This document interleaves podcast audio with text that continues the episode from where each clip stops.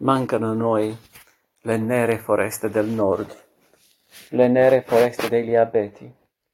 Qui l'uragano fa torcere i rami come braccia di colossi disperati. Mancano a noi le bianchezze immacolate della neve che danno le vertigini del candore. Mancano le rocce aspre, brulle, dai profili duri ed energici. Manca il mare livido e tempestoso. Sui nostri prati molli di rugiada non vengono gli elfi a danzare la ridda magica. Non discendono dalle colline le peccatrici valchirie, innamorate degli uomini, non compaiono all'imitare dei boschi le russalchie bellissime, cui non battono i panni umidi le maledette lavandaie, perfide attrattrici del viandante il folletto Kelpis non salta in groppa al cavaliere smarrito. Lassù una natura quasi ideale, nebulosa, malinconica, ispiratrice agli uomini di strani delirii della fantasia. Qui una natura reale, aperta, senza nebbie, ardente, secca, eternamente lucida, eternamente bella che fa vivere l'uomo nella gioia o nel dolore della realtà. Lassù si sogna nella vita, qui si vive in un sogno che è vita. Lassù i solitari e tristi piaceri della immaginazione che crea un mondo sovrasensibile, qui la festa completa di un mondo creato. E le nostre leggende hanno un carattere profondamente umano, profondamente sensibile che fa loro superare lo spazio ed il tempo, soltanto per ascendere ad una suprema idealità hanno bisogno del misticismo, di quel misticismo che è la follia dell'anima, inebriata omicida del corpo, di quel misticismo che è fede, pensiero, amore, arte, attraverso tutti i secoli, in ogni paese, di quel misticismo che è il massimo punto divino a cui può giungere un'esistenza eccessivamente umana. Ma a questo dramma, a questa vittoria cruenta dello spirito sul corpo.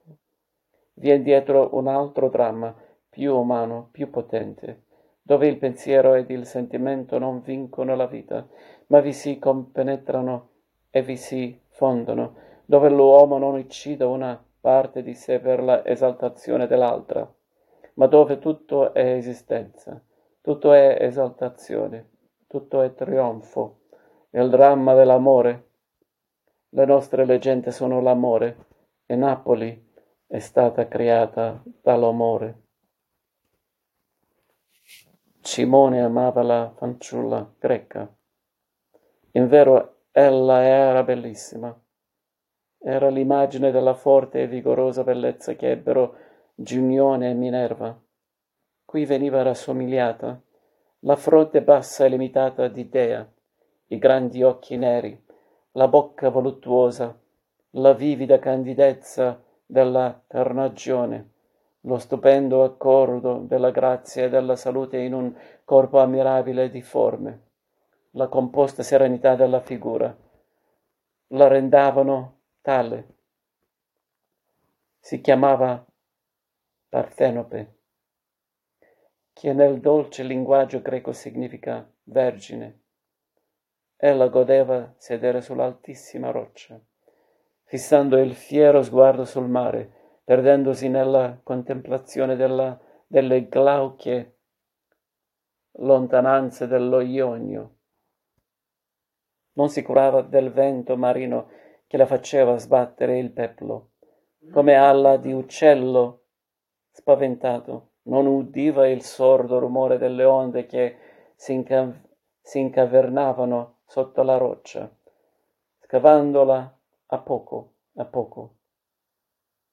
L'anima cominciava per immergersi in un pensiero, oltre che mare, quel mare, lontano, lontano, dove l'orizzonte si curva, altre regioni, altri paesi, l'ignoto, il mirabile, l'indefinibile. In questo pensiero la fantasia si allargava in un sogno senza confine la fanciulla sentiva ingrandire la potenza del suo spirito e, sollevata in piedi, le pareva di toccare il cielo col capo e di poter stringere nel suo immenso amplesso tutto il mondo.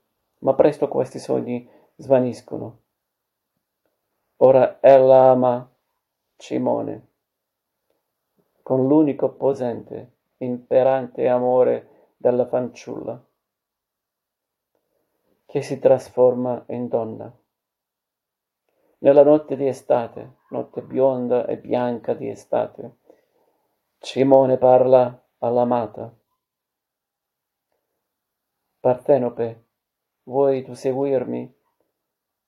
Partiamo, amore.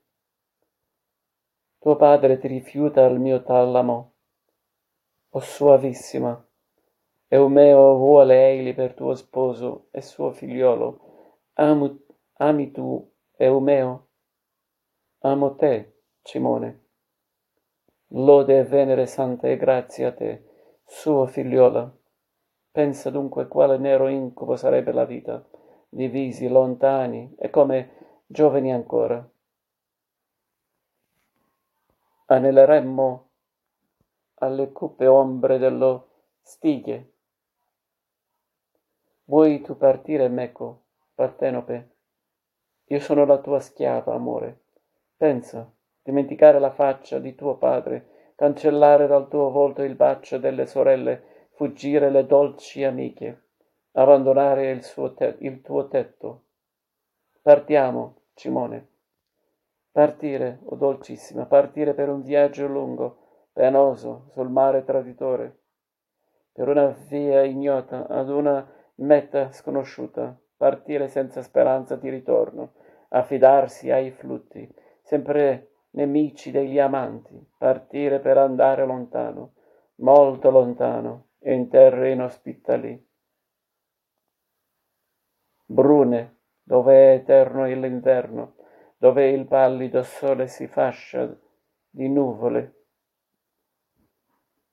dove l'uomo non ama l'uomo, dove non sono giardini, non sono rose, non sono templi. Ma nei grandi occhi neri di Partenope è il raggio di un amore insuperabile e nella sua voce armoniosa vibra la passione. Io t'amo, ella dice, partiamo. Sono mille anni che il lido imbalsamato li aspetta. Mille primavere hanno gittato sulle colline la ricchezza inesausta e rinascente dalla loro vegetazione e dalla montagna sino al mare si spande il lusso irragionevole, immenso, sfolgorante di una natura meravigliosa. Nascono i fiori, olezzano, muoiono perché altri più belli sfogli sfollino i loro petali sul suolo. Milioni e milioni di piccole vite fioriscono anch'esse per amare, per morire, per rinascere ancora. Da mille anni attende il mare innamorato, da mille anni attendono le stelle innamorate. Quando i due amanti giungono al lido divino, un sussulto di gioia fa premere la terra, la terra nata per l'amore, che senza amore è destinata a perire, abbruciata e distrutta dal suo desiderio. Partenope e Cimone vi portano l'amore, dappertutto, dappertutto essi hanno amato, stretti l'uno all'altra. Essi hanno portato il loro amore sulle colline, dalla bellissima, eternamente fiorita di Poggioreale alla stupenda di Posillipo, e si hanno chinato i loro volti sui crateri infiammati, paragonando la passione incandescente della natura alla passione del loro cuore. Essi si sono perduti per, lo, per le oscure caverne che rendano, rendevano paurosa la spiaggia Platamonia. Essi hanno errato nelle vallate profonde che dalle colline scendevano al mare, essi hanno percorso la lunga riva, la sottile cintura che divide il mare dalla terra, dovunque hanno amato, nelle stellate notti di estate. Partenope si è distesa sull'arena del lido, fissando lo sguardo nel cielo, carezzando con la mano la chioma di Cimone che è al suo fianco. Nelle lucide albe di primavera hanno raccolto nel loro splendido giardino fiori e baci, baci e fiori inesauribili, nei tramonti di porpora dell'autunno, nella stagione che declina, hanno sentito crescere in essi più vivo l'amore. Nelle brevi e belle giornate invernali hanno sorriso senza mestizia, pur anelando alla novella primavera. La pianta secolare ha prestata la sua ombra benevola a tanta gioventù. La contorta e bruna pietra dei campi flegrei non ha lacerato il gentil piede di Partenope. Il mare si è fatto bonario ed, è, ed ha cantata loro la canzo, canzoncina d'amore. La natura leale non ha avuto agguati per essi. Sugli azzurri orizzonti ha spiccato il profilo bellissimo della fanciulla, il profilo energico del garzone. Quando essi si sono chinati ed hanno baciato la terra benedetta. Quando hanno alzato lo sguardo al cielo, un palpito ha loro risposto e fra l'uomo e la natura si è affermato il profondo, l'invincibile amore che li lega.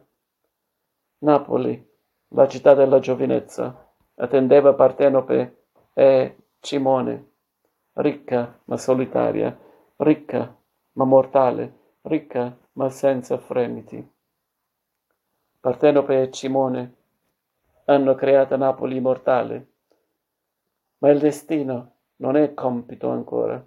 Più alto scopo ha l'amore di Partenope. Ecco, dalla Grecia giunsero per amor di lei il padre e le sorelle e amici e parenti che vennero a ritrovarla. Ecco, sino al lontano Egitto, sino alla Fenicia. Corre la voce misteriosa di una plaga felice dove nella bella festa dei fiori e dei frutti, nella dolcezza prof- profumata dell'aria, trascorre beatissima la vita. Sulle fragili imbarcazioni accorgono colonie di popoli lontani che partono secco i loro figlioli, le immagini degli dei, gli averi, le comuni risorse. Alla capanna del pastore il pastore sorge accanto a quella del pescatore. La rozza e primitiva arte dell'agricoltura. Le industrie manuali appena sul nascere compiono fervidamente la loro opera. Prima sorge sull'altura il villaggio a grado a grado, guadagna la pianura, un'altra colonia. Se ne va sopra un'altra collina ed il secondo villaggio si unisce col primo. Le vie si tracciano, la fabbrica della mura, cui tutti concorrono, rinserra poco a poco nel suo cerchio una città. Tutto questo ha fatto Partenope. Lei volle la città, non più fanciulla, ma ora donna completa e perfetta madre. Dal suo forte seno dodici figlioli hanno vista la luce. Dal suo forte cuore è venuto il, venuto il consiglio, la guida, il soffio animatore. È lei la donna per eccellenza la madre del popolo, la regina umana e clemente. Da lei si appella la città, da lei la legge, da lei il costume, da lei il costante esempio della fede e della pietà. Due templi sorgono a dee, invocate protettrici della città, Cerere e Venere. Ivi si prega, ivi attraverso gli intercolunni. Sale al cielo il fumo dell'olivano, una pace profonda e costante nel popolo su cui regna Partenope. E il lavoro operoso dell'uomo non è che una leggera spinta alla natura benigna. La più bella della, delle civiltà quello dello spirito innamorato, il più grande dei sentimenti, quello dell'arte, la fusione dell'armonia fisica con l'armonia morale, l'amore efficace, fervido, omniposente e l'ambiente vivifica- vivificante della nuova città. Quando Partenope viene a sedere sulla roccia del monte Echia, quando essa fissa lo sguardo sul Tirreno, più fido dello Ionio, l'anima sua si assorbisce in un pensiero. La regione ignota è, è raggiunta, il mirabile, l'indefinibile, ecco, è creato, è reale, è opera sua. E mentre la fantasia si allarga, si allarga in un sogno senza confine, Partenope sente gigant- giganteggiare il suo spirito e sollevata in piedi le pare di toccare il cielo col capo e di stringere il mondo in un immenso amplesso. Se interrogate un storico, uno storico, o buoni ed amabili lettori, vi risponderà che la tomba della bella Partenope è sull'altura di San Giovanni Maggiore, dove allora il mare lambiva il piede della montagna. Un altro vi dirà che la tomba di Partenope è sull'altura di Sant'Agnello, verso la campagna, sotto Capodimonte. Ebbene, io vi dico che non è vero. Partenope non ha tomba, Partenope non è morta. Ella vive, splendida, giovane e bella, da cinquemila anni. Ella corre ancora sui poggi, ella erra sulla spiaggia ella si affaccia al vulcano, ella si smarrisce nelle vallate, è lei che rende la nostra città ebra di luce e folle di colori.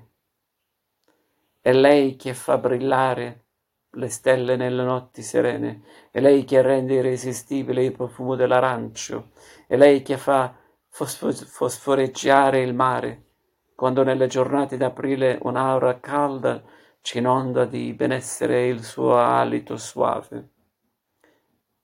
Quando nelle lontananze verdine del bosco di Capodimonte vediamo comparire un'ombra bianca allacciata ad, un, ad un'altra ombra, e lei col suo amante, quando sentiamo nell'aria un suono di parole innamorate e la sua voce che le pronuncia, quando un rumore di baci indistinto, sommesso, ci fa trasalire, sono i suoi baci, quando un fruscio di abiti ci fa fremere al memore ricordo, e il suo peplo che striscia sull'arena, e il suo piede leggero che sorvola.